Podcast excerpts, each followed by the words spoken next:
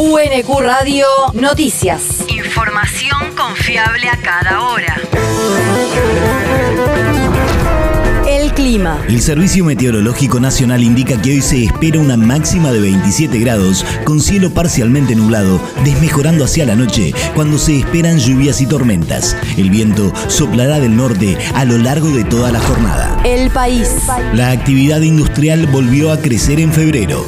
Según un informe publicado ayer por el Instituto de Estadísticas y Censos, luego de perforar el piso del 60% en enero, la utilización de la capacidad instalada industrial se ubicó en 64,3% en el segundo mes del año, 7 puntos por encima del registro del mismo mes del año pasado. Los sectores que superaron el promedio con marcas superiores al 70% fueron papel y cartón, productos minerales no metálicos y sustancias y productos químicos, aunque los que más crecieron respecto de sus propios registros en 2021 fueron sustancias y productos químicos y la industria automotriz y metalmecánica. La región. Hilda Kogan asumió como presidenta de la Corte Suprema de Justicia bonaerense. La asunción se dio de acuerdo con el sistema de rotación anual establecido por la Constitución Provincial y la Ley Orgánica del Poder Judicial y reemplaza en el cargo al magistrado Sergio Torres. Kogan es abogada, egresada de la Universidad de Buenos Aires, fue jueza del Fuero Laboral y jueza federal de la Seguridad Social, además de ser la primera mujer en la historia en integrar la Suprema Corte Provincial. El recambio de autoridades dispuesto por el acuerdo número 4055 además prevé que Torres será vicepresidente del cuerpo, integrado también por los ministros Daniel Fernando Soria y Luis Esteban Genudo. El territorio. Mercado vecino en Verazategui. En la feria se ofrecen productos de industria local y alimentos esenciales como carne, pescado, pollo, lácteos, huevos, frutas y verduras frescas, además de plantas y flores. Hoy podrá visitarse en el Club Social y Deportivo Villa Olivero de 155 entre 9 y 10. Mañana en la Sociedad de Fomento Gente de Trabajo de Avenida Dardo Rocha entre 17 y 18. Y el viernes en la Delegación Municipal El Pato de calle 611 y 517. Además, Mercado Vecino se realiza todos los lunes en la Plaza Rigoló de 14 y Lisandro de la Torre. El mundo. Bolsonaro admitió la participación militar en el golpe contra Dilma Rousseff.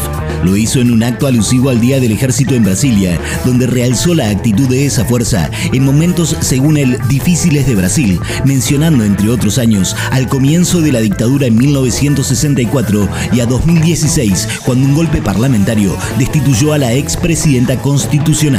En su alocución, el mandatario ensalzó el papel que cumplió en ese proceso el general Eduardo Vilas Boas, por entonces comandante del ejército brasileño y luego asesor presidencial en temas de seguridad en los inicios de la gestión actual.